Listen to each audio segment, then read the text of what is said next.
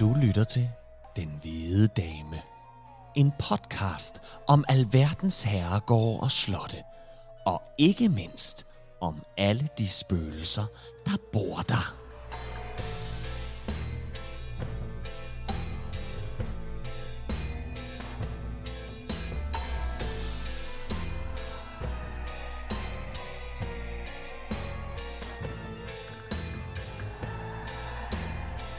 Velkommen til Den Hvide Dame, afsnit 36. Hvis du er til skilsmisseslotte og spøgelsesdronninger, så kunne dagens afsnit godt være noget for dig. Mit navn er Trine Gadeberg, og over for mig sidder Kasper Lefebvre. Moin! Moin, Heine. Moin dog. Hvorfor siger du moin, Kasper? Jamen, det er jo fordi, vi skal en tur ned til Sønderjylland i dag. Ja, det skal vi da. Ja, det skal vi da. Tag tur med Sprita. Med Karl Christian, Hans Christian og med Mitte. Ja. Jeg kan ikke huske det. Nej, Fylde lum med cigaretter. Det er, ja, det, jeg har lært den en gang på øh, spritten. Spritten var jo øh, øh, det, de der spritbåde, der sejlede mellem øh, Sønderborg og Tyskland. ja, Flensborg eller sådan noget. Ikke? Jo. Og så drak man sig i hegnet Ja. øh, på øh, de 20 minutter. hvor det så sejt. Jeg var på en af de sidste ture, inden de lukkede. Nå, Og det var meget, meget hyggeligt øh, med min gode øh, gamle ven, øh, Christoffer Brodersen, mm. øh, som også kommer dernede fra der. ja. Ja, så det var rigtig hyggeligt. Øh, ja, og nu skal vi nok stoppe med alt det sønderjyske snak, fordi der sidder sønderjyder derude nu, ja, som bløder som ud af tænker, ørerne. Ja, og tænker, så ej, stop nu dog." stopper jeg. Men det er jo sådan, at jeg har spillet Sønderborg Revyen i otte år. Ja. Eller otte gange, men ja. Og, øh, og øh, en af de sidste gange, du spillede, Ja. Øh, der havde vi et fantastisk sommerhus. Ja, som Øh. lå lige over for Sønderborg Slot. Lige præcis. Ja. Og det er Sønderborg Slot, vi snakker om i dag. Ja, det er vi det. havde den vildeste udsigt, vi kunne sidde og kigge over på det. Ja, og, men det var så vildt, og, ja. kong, øh, Dannebro ankom, kan du huske det? Kongeskibet. Jamen, det, var, det var simpelthen til at... Hele den nationale stoltheden, den vældede op i en. Og, Ja, men det var vanvittigt. Ja, det var meget smukt. Ja, men det, det var er altså som sagt Sønderborg Slot, vi skal tale om i dag. Og øh, det er et slot, der har ligget øh, længe og ventet. Det er sådan en af dem, hvor vi sådan, nej, vi skal også lige huske at have den med og den med Ja. og sådan noget, fordi det, øh, det er jo et... Øh, historisk er det sindssygt vigtigt. Ja, det er Øh, det. Og det er jo et museum i dag, så man kan bare komme, komme derned. Det kan man, det kommer vi også øh, ind på. Det Ja. er øh, super spændende. Ja. Men øh, det er, som du også sagde i øh, indledningen, det er et rigtigt skilsmissebarn. Øh, skilsmisseslot, det har fesen frem og tilbage på, og mellem at være på danske hænder, og slesvig-holstenske hænder, og tyske hænder, og preussiske hænder, og hvad, hvad du ellers har af sønderjyske og mindretal og alt muligt. Det har været et rigtigt skilsmissebarn. Så det har øh, i hvert fald en, øh, en kæmpe historie, siden det blev bygget i tidernes morgen. Og det er virkelig i tidernes morgen. Og det er så smukt. Det er smukt. Og. Ja. Trine, der er vel ikke så meget andet at sige, end at nu hopper vi langt tilbage i tiden.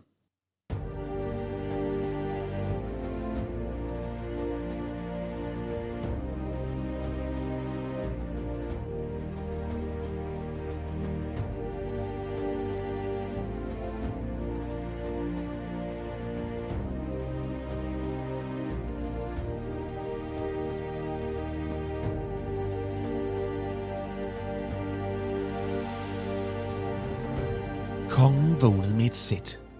Noget var galt, og han kunne mærke det helt ind i knoglerne. Det var en evne, han havde haft siden barndommen på Nyborg Slot, hvor han altid kunne fornemme, når der var øretæver i luften, eller når hans lærer, kaniken Jørgen Hense, fyldte ham med løgn omkring hans mange spørgsmål til verden uden for det danske rige. En gang havde Christian spurgt sin lærer Hense, om han som kommende konge over riget altid ville være under Guds beskyttelse. Om Gud altid ville holde hånden over ham. Og Jørgen Hense havde svaret ham, at han som kongelig var udpeget af Gud selv, og at hans skæbne var at regere på Guds nåde. I dag vidste Christian, at det ikke passede. Om Gud havde stået ham bi i alt, så havde han ikke levet i landflygtighed de sidste mange år. Så havde den gode Gud ikke taget hans elskede dybeke fra ham, og hvis Christian var udpeget af Gud selv, så havde den mægtige frelser holdt hånden over ham, da kongens svenske modstandere fik deres hoveder kappet af, og deres blod havde flyttet som en væltet mælkespand i Stockholms gader. I stedet havde han til sidst måtte flygte med prædikatet tyran på sig. Nej, Christian vidste, at man skulle lytte til sine egne instinkter, og de fortalte ham lige nu, at noget var galt. Bølgeskvulpene mod skibets skrov var for kraftige til, at de var i havn. Og de burde for længst have ligget i København. Han burde for længst have fået foretræde for den såkaldte kong Frederik den Første. Næsten som om nogen havde læst hans tanker, blev der bullet på døren ind til hans kahyt. Og i stedet for at vente på hans billigelse til at træde ind, gik døren op, og to af de ledsager, som biskop Knud Gyldenstjerne havde givet ham med fra Norge, stod nu og stirrede ham direkte i øjnene. Den ene af dem, en ranglet høj mand på knap 20 år, trådte frem og sagde med en brysk mine, deres kongelige højhed. Det er blevet mig pålagt at meddele dem, at de skal forblive i deres kvarterer, indtil vi er i havn. I havn, fnyste Christian. Vi skulle have ligget til kejs for længst i København. Fortæl mig, hvad der er i gære. Men de to mænd vendte sig om og gik ud af kahytten. Og i næste nu hørte Christian, hvordan der blev raslet med nøgler, og døren blev låst. Hvad i alle helvedes dæmoner er det, I gør, skreg kongen. Men han fik intet svar. Få dage senere lagde skibet til kejs, og Christian blev ført op fra sin kahyt. Og nu så han, at han befandt sig ved Sønderborg. Han kiggede ned på dværgen, som fulgte ham. En nar, som mor Sigbrit havde foræret ham i Bergen. Naren så op på kongen, trak på skuldrene, og sammen blev de ført ind i Sønderborg Slot. Da natten faldt på den 9. august 1532, havde Christian fået svar på alle sine spørgsmål. Han var blevet forrådt af Frederik den Første.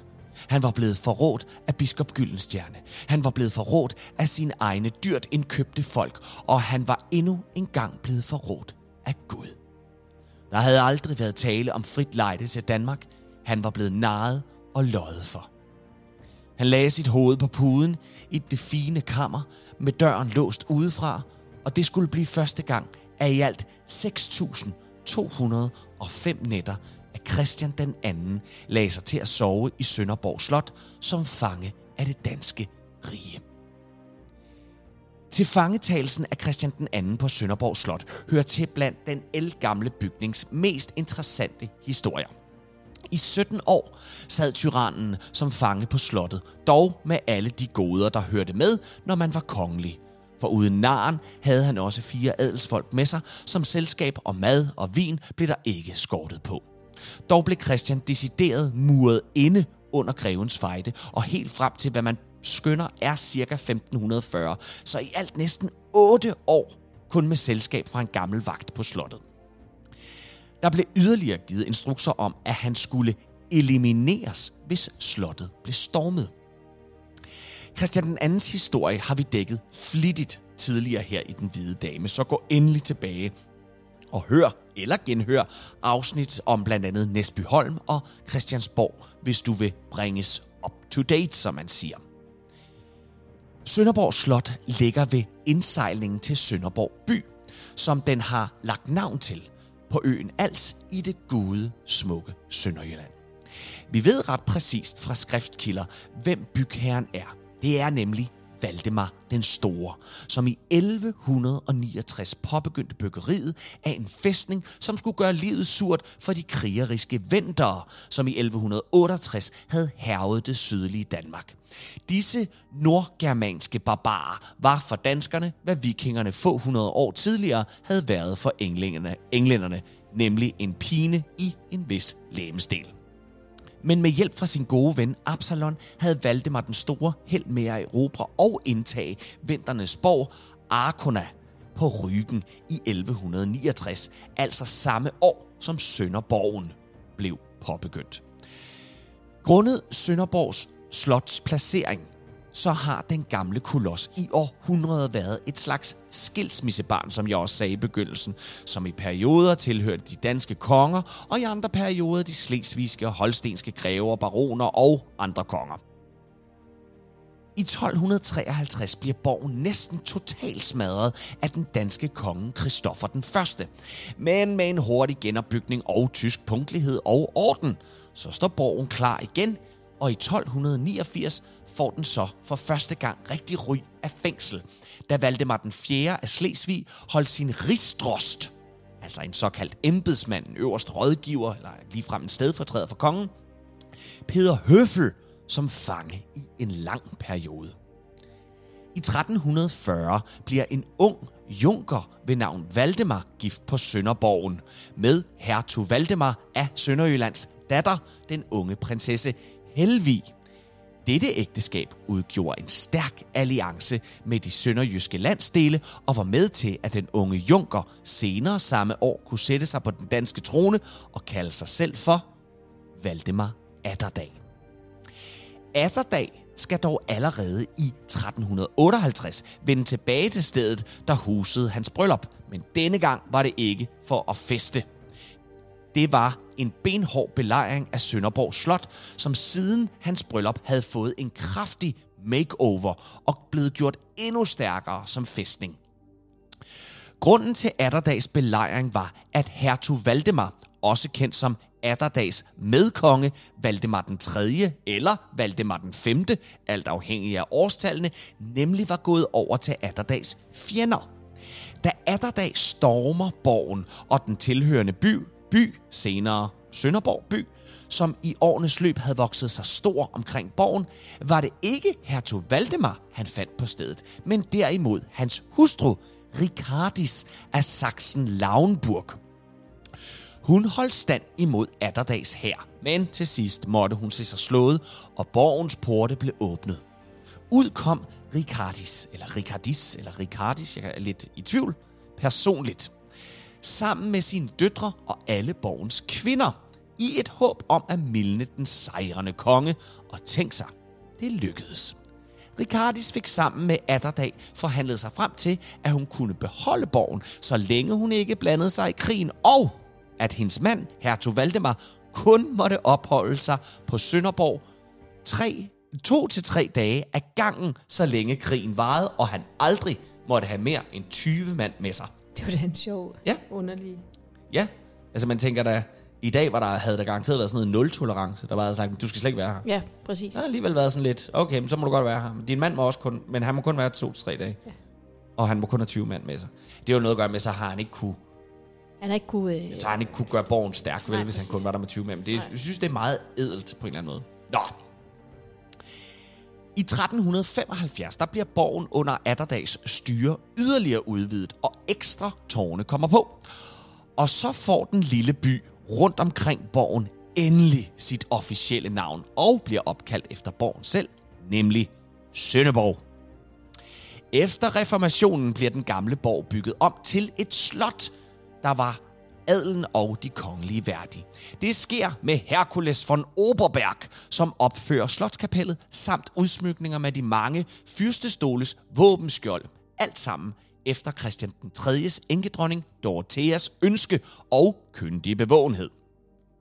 Hun havde overtaget slottet og byen Sønderborg tilbage i 1559, og da hun døde, overtog sønnen hertug Hans den Yngre, hertug af Slesvig-Holsten Sønderborg, en mand, som med 23 børn på faderskabslisten havde en del, der skulle deles ud på sønner og døtre, da han døde den 9. oktober 1622. Han var i øvrigt også lidt en hård børste, øh, sådan en rigtig renaissancekonge. det kommer jeg ind på, Kasper. Nå, det gør du. Ja, Fint, så skal jeg ikke komme mere ind på det. Han ragede meget land til sig. I treårskrigen, og der vil den vakse lytter jo så nok lige have øh, set, at jeg springer næsten 200 år nu her. Og det er ikke, fordi der ikke sker noget interessant i de 200 år, men der sker ikke noget lige så interessant. Så derfor, og fordi det er en sommerspecial, så springer vi lidt hurtigt rundt i det. Men øh, der sker mange gode ting, og der er masser af konger og dronninger og alt sådan noget, der bor der. Men nu tager jeg de absolute highlights, kære lytter. Så I ved jo, at det er det, der udgør en sommerspecial. Det er, at vi tager de store highlights, og så må man selv nørde ind imellem. Nå, i treårskrigen, og det er jo altså fra 1848 og frem til 1850. 51, den får lige 51 på, så det bliver en treårskrig. Men det sjove er re- rent faktisk, Trine, når man sådan, når man sådan kigger i, i, når man laver sin research, så, så bliver den mange steder beskrevet som værende fra 1848 til 1850. Og så er det jo ikke en treårskrig. Så er det en toårskrig. Men den bliver altså kaldt treårskrigen, og det er nok fordi lige de sidste ting falder på plads i 51. Så er der ekstra ro på der. Men i treårskrigen fra 1848 til 1851 bliver Sønderborg Slot brugt som lazaret. Treårskrigen, den gik kort og meget simplificeret ud på, at de nationalliberale Slesvig-Holstenere, som overvejende var tysksindet, krævede, at Slesvig-Holsten skulle løsrives fra Danmark og blive en selvstændig Slesvig-Holstensk stat med støvlerne godt placeret i den tyske muld. Den danske nationalliberale ejderpolitik, det vil altså sige, når jeg siger ejderpolitik, så vil jeg sige de, som kæmpede for at genoprette den danske øh, sydgrænse ved floden Ejderen. Så det var altså den politik, man førte, ejderpolitik. Det var, at man mente, at grænsen gik ned ved floden Ejderen. De vil have Slesvig som udelukkende dansk, men så til gengæld give afkald på Holsten til Tyskland. Treårskrigen, den var i øvrigt en af de første øh, nationalitetskrige i 1800-tallet, og den faldt altså ud til Danmarks fordel. Men i 1864 døde ikke bare Malle Brock, men hele den danske selvforståelse med det svine nederlag i krigen.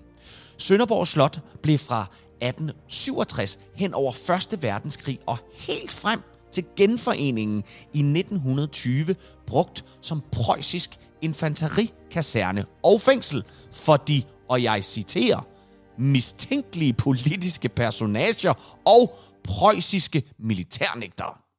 Sådan. Efter 2. verdenskrig, der bliver Sønderborg Slot for sidste gang brugt som politisk fængsel, da den danske stat internerede sønderjyske danske nazister og frivillige SS'ere. I dag, der er Sønderborg Slot et kæmpe stort levende museum med så mange spændende aktiviteter og udstillinger året rundt, at man bliver helt svimmel. I Den Hvide Dame, der kan vi altså kun opfordre til, at man selv går ind på deres hjemmeside og kigger på det hav af aktiviteter, den el gamle historiske borg- og skilsmissebarn har at byde på. Men der er noget, du ikke kan finde på deres hjemmeside. Og det er de ting, som fra tid til anden sker, hvis du bevæger dig rundt på den gamle fæstning. De ting, som du måske kun lige ser ud af øjenkrogen, men som du sværger lignede et menneske, der går igennem en væg, eller den flygtige lyd af skrig fra de mørke kældre, som ellers ikke har fanger længe. Vi skal nu høre om spøgelserne på Sønderborg Slot.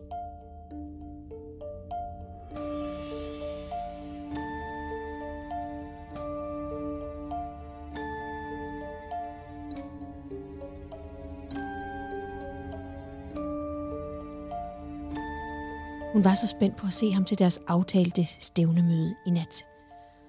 Hun glædede sig sådan til at putte sig ind hos ham på banken lidt væk fra slottet, så ingen kunne se dem. En snuse duften af ham og gemte i hver en celle i kroppen. Det var så vanvittigt deres kærlighedsforhold. Det sidrede, når de rørte ved hinanden, og når hun kiggede ham dybt ind i de blå øjne. Så forsvandt hun bare længere og længere ind i hans sjæl – det var som en rejse i hans indre, hvor hun afsøgte en hver afkrog af alt, hvad der var ham. Hun fik helt kvalme ved tanken om, at hun snart skulle se ham igen. Men den kvalme viste sig at være noget helt andet. Jeg skal måske lige præsentere jer for, hvem det er, jeg fortæller om. Det er hertugens datter på Sønderborg Slot. Og hendes udkårne er en ganske almindelig greve. Langt under hendes stand så denne alliance var ikke en mulighed. Det var en skændsel i hvert fald for hertugens datters far, hertugen, og I kan måske næsten regne ud, at det også fik en tragisk udgang. For ganske rigtigt, deres dybe kærlighed til hinanden var frugt, for hertugens datter blev med barn. Og da tiden kom, og det ikke længere kunne skjules, fattede hertugen selvfølgelig mistanke og blev så æderspændt rasende, at han spærrede den unge gravide datter ind og fik greven anholdt. Hertugen truede greven med henrettelse, og det unge par nåede at aftale, og hvis det blev den dom, greven fik ved rettergangen, så skulle han kaste en rød klud op i luften, så den unge pige og ham kunne følges i døden. Hertugens datter kunne se skafottet fra slottet, for det var lige over på den anden side af Alsund. Dagen oprandt, hvor greven skulle modtage sin dom, og det blev desværre en dødsdom. Greven blev ført på skafottet, men lige inden henrettelsen skulle finde sted, kom der bud fra hertugen, at greven blev benådet for sine ugerninger. I ren befippelse kastede han den røde klud højt til værs. Det var så uheldigt, som det kunne blive, for over på slottet stod den unge pige i vinduet, og hendes hjerte blev knust ved den melding, at greven skulle dø. Hvilket han jo ikke skulle. Hun havde anbragt en sølvkniv på bordet ved siden af vinduet, og den greb hun nu ud efter. Med hulkende tårer og lige dele smerte, jog hun kniven i brystet, og det sprøjtede ud med en kæmpe blodstråle, som bredte sig og kravlede ned ad væggen i et smukt mønster. Hun faldt om og udåndede. Da greven fik at vide, at hun var død, drog han afsted med hende i de hensides, så de, kan leve, så de kunne leve sammen i døden. Man kan stadig høre hulken og gråd fra den unge pige på slottet, enten inden fra et af værelserne, eller når hun vandrer hvileløst rundt og bare græder og græder. Du kan også møde hende foran kaminen, hvor hun grædende er i færd med at redde sit lange, lange hår. Men du ser hende aldrig forfra, for hvor end du drejer dig rundt, så kan du kun se ryggen af hende. Mm. I mange år var der et fysisk bevis for denne historie, nemlig den her blodstråle, blodpletten. En blodplet på væggen, der bare ikke ville fjernes, selvom man forsøgte med alverdens metoder. Man kalkede den over, og man ringgjorde og skrubbede og skurede, men det hjalp ikke, for hver eneste gang tittede blodpletten frem igen og var lige så dyb rød som de elskendes kærlighed. Det var først, da man væltede væggen, at blodpletten for evigt var væk. Det er nærmest sådan en Elvira Madigan-historie, ikke? Det ja, der med, ja. Romeo og Julie, tænker jeg også. Ja, ja, ja. Helt, ja. Men der er også andre kvindelige genfærd på Sønderborg Slot, og det er endda en vaskeægte dronning. Det er hende, man kalder for den hvide dame, for hun viser sig med hvide gevanter på. En høj, lysende skikkelse med et stramt, stramt, strengt og målrettet ansigtsudtryk. Under en af de slesvigske krige var Sønderborg, som du sagde, Kasper, omdannet til lazaret, altså hospital. Og flere af de indlagte sårede soldater talte altså ikke i vildeste, når de råbte efter den hvide dame, som på afstand godt kunne ligne en sygeplejerske. For hun kom om natten, og så bevægede hun sig nærmest svævende hen ad gulvet i rummene på slottet. Rum efter rum, sal efter sal, kom hun sådan ligesom svævende, og hun var ganske tydelig at se. Og når man talte om det her på slottet, så var man fuldstændig 100% overbevist om, at det var altså dronning Dorothea, mm. der gik sin vanlige genfærdsrute, som hun startede med at gå fra kapellet. Et kapel, som dronningen selv havde fået opført. Og så gik hun altså alle rum og sale igennem på slottet med et stift blik og aldeles ikke kontaktbar. Det er som om hun lige tjekker, at alt er, som det skal være. Og det er altså ikke uden grund, at dronning Dorothea viser sig her på Sønderborg, Slet, øh, på Sønderborg Slot, selvom hun er stedt til evigt hvile i Roskilde Domkirke, som det jo hører sig til for en dronning. Men dronning Dorothea elskede Sønderborg så højt, at hendes kiste fik lov til at stå på slottet et helt år efter hendes død. Genfærdet af hende er altså ikke noget, der kun hører fortiden til, for en tidligere museumsinspektør stod en mørk aften uden for slottet, og pludselig fik han øje på en lysende kvindeskikkelse, der bevægede sig på slottet. Han kunne følge ruten, for hver gang der var et vindue, så dukkede den øh, lysende kvinde op igen.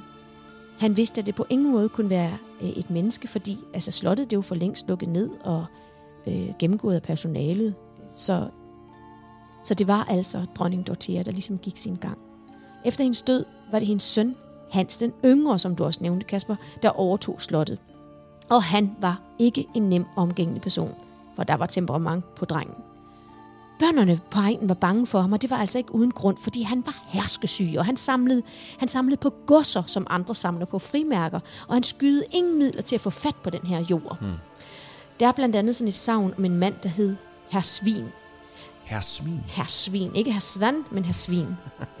Han var så skrækslagen, øh, han var så skrækslagen for, om Hans den yngre ville inddrage hans jord og hans lille ejendom. Så han med jævnlig mellemrum, så gik han op til slottet og tækkede og bad Hans den yngre om at lade hans gård være i fred. Det blev til sidst for meget for Hans den yngre, at han befalede ham hugget ned næste gang, herr Svin troppede op. Altså, han, han kunne simpelthen ikke udstå det. Han synes, det var irriterende. Og øh, herr Svin dukkede selvfølgelig op, men så befalet, så eksekveret. Med et sværhug skilte man have Svins hoved fra kroppen, og ud af den her kropsbyrde, øh, byrden, som altså lå på jorden, der rejste sig en skygge op og samlede hovedet op og forsvandt ud i horisonten med hovedet under armen. Da Hans den Yngre lå på sit dødsleje, kom denne hovedløse skygge og plagede Hans den Yngre så meget, at Hans den Yngre råbte og skreg, Få her svin til at forsvinde, jeg vil ikke se ham for mine øjne. Men han havde faktisk lidt godt af at blive pladet på dødslejet, hvis man må sige det, for der går flere dårlige beretninger om øh, Hans den Yngre. Han skød for eksempel en stakkels bonde, som gik og samlede pindebrænde lige neden for slottet. Hans den Yngre noterede det for slottets vindue, greb sin riffel og skød. Bang! Enken kom, og hun klagede sin nød, for hun anede jo ikke, hvordan hun så nu skulle brødføde syv faderløse børn. Hans den Yngre, han skreg efter konen, og hvis ikke hun gik sin vej, så kunne det gå hende, ligesom det gik hendes mand. Nogle år efter, da Hans den Yngre red igennem Sønderborg, øh, var der pludselig et geværskud, og en hofmand faldt død om. Skuddet var simpelthen tiltænkt Hans den Yngre, men snigeskytten sigtede forkert. Mm. Man fandt aldrig ud af, hvem den snigeskytte var, men man antager, at det er en af de syv børn. Oh, der skulle hævne faren. Ja. Hans den yngre lod altså også 11 bønder fra Kældringe halshugge, fordi han beskyldte dem for at have stjålet alle de mange flæskesider fra hans forrådskrammer. Hans den yngre, han samlede simpelthen på forrådet. Han, ja. han, han, kunne næsten, han, altså, han var sådan en samler, han skulle bare have alt. Og han har altså fået samlet en masse flæskesider i et forrådskrammer, men de forsvandt. Så det han gjorde, det var, at han tog ud og henrettede dem alle, altså alle de her 11 øh, bønder, og så lagde han deres jord sammen til det, man i dag kalder godset Ladegård. Nej. Ja. Nej, hvor sindssygt. Ja. No. Det viste sig så, at der var en naturlig forklaring på, hvordan de der flæskesider var blevet væk, øh, var blevet væk fordi flæske var blevet kylet i vandet af tjenestefolkene, fordi de opdagede, at det var rådent og fordærvet. Men de turde ikke sige noget om det til Hans den Yngre, for så ville han flejne råden skråt. Det her i gåseøjne tyveri var sket om vinteren, og da foråret kom og bankede på, smeltede isen, og så opdagede man en hel del flæskesider, der flød rundt i vandet. Ja. Hans den yngre undskyldte og rådede bod på det ved at opføre tre kirker. En i Asbøl, en i Kejnes og en i Nykirke. Men jorden, den fik de aldrig tilbage. Tænk så man bare lige, så bygger jeg lige tre kirker, så, så, så er vi kvidt. Ja. I dag øh, kan man altså se Hans den Yngre, fordi han er balsameret. Man kan ikke se ham, men man kan se hans kiste, og den findes i gravkammeret sammen med 46 andre kister. Og det underlige er, at i mange, mange år flyttede kisten sig 10 cm eller mere end da. Nå. Og det kunne man se ved, ved forårsrengøring. Altså man kom kun øh, ned til det her øh, hvad hedder det, gravkammer en gang om året ved forårsrengøring. Der lå nemlig pus ved Hans den Yngres kiste, og man kunne simpelthen simpelthen ikke forstå, hvorfor han lå så uroligt i kisten. Altså den, nu kunne simpelthen den havde rokket sig. Den havde rokket sig. Ja, og mere end 10 cm ofte. Ikke? Mm. Dette mysterium, det undrer man sig meget over. Lige indtil en dag, at uh, museumsinspektøren så, at, den, uh, at Hans den yngres kiste et år slet ikke havde flyttet sig en tødel, uh, hvilket hun synes var langt mere uhyggeligt, for den havde flyttet sig i mange, mange ja. år, og lige pludselig havde den bare på ingen måde flyttet sig. Da hun cyklede hjem den dag, der fandt hun faktisk sammenhængen. For de gamle spritbåde, som vi også snakkede om i starten, de lå til kaj lige uden for gravkammeret. Og spritbåden var altså i fast rutefart, så om dagen kunne der godt være sådan 15-20 spritbåde, der bare kom hver eneste gang og bullerede ind i, øh, i boldværket, altså bold, øh, øh bumlede ind i boldværket. Ikke? Og det var et kæmpe tillægsstykke i 70'erne og 80'erne. Og hver eneste gang de bumlede ind i boldværket, så flyttede kisten sig en lille smule. Nå, hvor sjovt. Nå, så er det simpelthen derfor? Ja, og fordi hun opdagede det ved, at, øh, at øh, da hun cyklede hjem den dag, så opdagede hun, at spritbådene lagde til et andet sted fordi de udvidede øh, kajen. Så kunne hun simpelthen så lave den sammen. flyttede sig. Og fra den dag stoppede hans den yngre kiste altså med at flytte sig. Nogle gange er der altså en logisk forklaring, og andre gange er der ikke, men her er der altså en logisk forklaring, selvom jeg synes, det er en sød historie. Den er meget sød. Ja. Jeg forlader lige Sønderborg Slot øh, for en stund, Kasper, for lige uden for slottet ved Dybel Banke mener man altså også, der er åndelig aktivitet. En klærvariant beskriver det som, øh, at der er adskillige vandrende, forvirrede sjæle. Soldater, blev, der blev pløjet ned på, på marken, fordi faktisk døde 1.699 mennesker, øh, over 3.000 såret øh, ved den her øh, krig i 1864. Det er en, altså det var et blodbad. Jamen fuldstændig. Mange af dem blev derfor decideret begravet på slagmarken, så der er jo ikke noget at sige til, at der er en masse åndelig aktivitet derude. Der er øh, optaget EVP'er, hvor man ligefrem kan høre stemmer sige, jeg kan ikke finde, jeg er lige her, og hvor er, og så videre, og så videre. Ja, ja.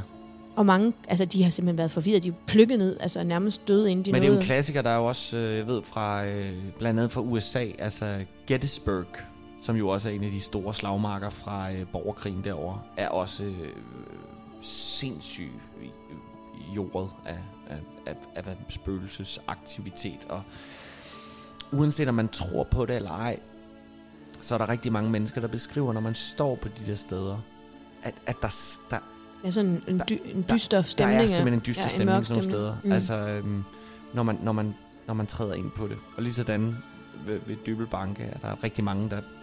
Man kan nærmest mærke sorgen, Ja. redslen, ja. frygten, døden, Ja. der er stadigvæk, ikke? Altså, mange klarianter har altså hjulpet fortabte soldatersjæle videre over på den anden side. Og helt konkret så var der øh, spøgelseshjælperne han, Harald G. Jensen og Kate Petersen. De hjalp 274 fortabte sjæle over på den anden side øh, på en dag. Fordi da Harald træder ud af bilen, der står de nærmest i kø og puffer til ham til højre og venstre. Han oplever ligeledes, da han sidder ved mindesmærket for alle de faldende soldater, at en gammel soldat med klæder, som svarer til det, de bar i 1864, kom humple på et ben over til Harald. Og han var altså åbenbart talsmand for de 274 sjæle. Og så siger han til Harald, Guds fred. Og Harald svarede, jamen, i lige måde. Det er lidt en sød historie, ikke? Ja. Nu skal du her på Falderevet, Kasper, øh, høre om øh, en kirke, som er lige lidt uden for Sønderborg, den hedder Broager Kirke. Den ligger ikke der lang, øh, så langt derfra. Det, der er pudsigt ved Broager Kirke, det, har, det er, at den har to tårne bygget lige ved siden af hinanden. Altså, normalt så vil man jo lave det i, i, i en modsat hjørne, Ja, ja. eller, men her er de lige ved siden af hinanden. Det er meget særpræget. Ja. Og, den ene, øh, og det ene tårn er lige et my højere end det andet tårn.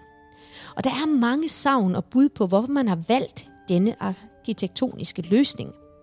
Man mener, at øh, to meget rige tvillingsøstre har betalt for opførelsen af de to tårne, og skulle altså symbolisere de her to tvillingsøstre. Mm. Den ene søster var nemlig lige lidt højere end den anden. Men der er også et savn om øh, et sæt siamesiske tvillinger, der var vokset sammen ved hoften og døde med få timers mellemrum. Prøv at forestille dig, Kasper, at være øh, forbundet ved hoften, og så dør den ene. Og så skal du sidde og så ligge og vente på Ja. med, med sådan død. Jeg håber, de ikke har vidst, hvad det var, der skete. Jamen, det, det, det står der så ikke noget om. Men, men det højeste tårn skulle altså være et billede på hende, der overlever længst. Mm. Nu siger jeg det højeste, vi snakker, det er jo ikke meget, der er ikke meget forskel. Nej, nej. Øhm, og det pussy er, at man ved en udgravning i 1800-tallet fandt to skeletter, der var sammenvokset ved hoften. Men there you go. Ja. Der er forlyden om to kvinder, der går igen, hvor det viser, altså de viser sig meget, meget tæt sammen, så man næsten får det indtryk, at de er sammenvokset. Prøv at forestille dig, at du ser sådan en spøgelse. Normalt så ser du bare et, men her ser du simpelthen bare... Siamesisk siger- spøgelse. ja.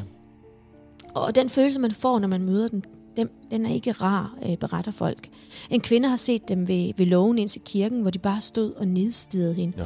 og mindede hende om en streng og hård regnelærer, hun engang havde haft. Ikke? Det, det, det må være forfærdeligt. Men de kommer, de kommer også gående rundt om kirken, så de er meget øh, omkring kirken, jeg, de her. jeg vil jo endnu en gang sige, at uanset hvor smilende og venlige spøgelser Men de er ikke smilende og venlige. Nej, men det vil jeg sige, uanset hvad, så vil jeg synes, at det ikke er nogen rar oplevelse. På Og noget se noget spøgelse. Tak. Jeg vil helst være fri. Men Så vil jeg hellere have et stykke med makrel. du kan da godt lide makrel. Ja, det kan jeg godt. Kasper, det var Sønderborg Slot. Og det var rigtig mange damespøgelser den her gang. Ja. Altså, Hans den yngre, han har også vist sig for en tidligere vagt på slottet. Øh, men han skulle være så frygtindgydende, at vagten sagde sin stilling op og var ude af vagten, inden du kunne nå til til 10. Hold da op. Øh, men det har jeg så ikke kunne finde mere på, øh, den historie, han skulle vise sig, hans yngre. Men det var, jeg, hvad, øh, det var, hvad jeg havde med til os i dag. Øh, og husk, at altså, slottet kan altså besøges året rundt, og der er, som Kasper sagde, et hav af udstillinger og aktiviteter på stedet, så det er altså bare at gå ind på deres hjemmeside og tjekke ud, hvad der sker. Ja. Altså jeg vil sige, når man, jeg var inde og kigge, og øh, øh, normalt er der jo mange aktiviteter på sådan nogle steder. Men, men det her, der vil jeg sige, at Sønderborg Slot tager altså lige, øh, de tager altså lige prisen. Hold da op, mand. Ja. Det står ikke stille. Nej. Det er fantastisk. Nå, kære lytter. Her ville jeg jo normalt sige, at vi lyttes ved igen om 14 dage. Men ikke denne gang. Fordi dette var sidste afsnit af Den Hvide Dame. I denne omgang. Ja, altså vi ved ikke rigtig endnu, hvornår vi vender tilbage. Men det, der er sket, det er, at øh, coronaen kom, Og øh, så alle de job, vi havde under corona, blev flyttet, og så da corona nedlukkede landet en gang til, så blev de endnu en gang flyttet. Så Kasper og jeg, vi får altså en presset sensommer, efterår, og ikke mindst vinter med arbejde og turnéer rundt omkring i hele landet. Altså, vi, vi snakkede om, vi måske, hvis vi er heldige, så mødes vi over Rigsalermangen til juleaften. Ja. Men øhm, så vi har besluttet at holde en pause, så vi igen kan give vores podcast lige så meget kærlighed, som, som den og alle jeres skønne lytter fortjener. Og det er, det, det er faktisk med lidt øh, gråd i stemmen, jeg siger det her, for jeg, det, det, er, det er lidt ærgerligt, fordi jeg synes, mm. det har været så fan, en fantastisk rejse, men den er jo ikke slut endnu, overhovedet ikke. Vi kommer vi lover, tilbage. at den ikke er slut. Det er men, den ikke. Men, men lige nu kan vi ikke sige, hvornår det er. Nej. Og det er simpelthen, fordi vi har vendt og drejet kalenderen. Ja. Og øhm, vi kan ikke få det til at passe sammen, Nej. fordi vi er væk hver for sig. ja, det er vi. Så det er simpelthen så trist, som noget kan være. Men tusind, tusind, tusind tak, fordi I lyttede med. Og igen lyder det som om, at det er farvel, farvel. Det er det ikke. Det er på gensyn.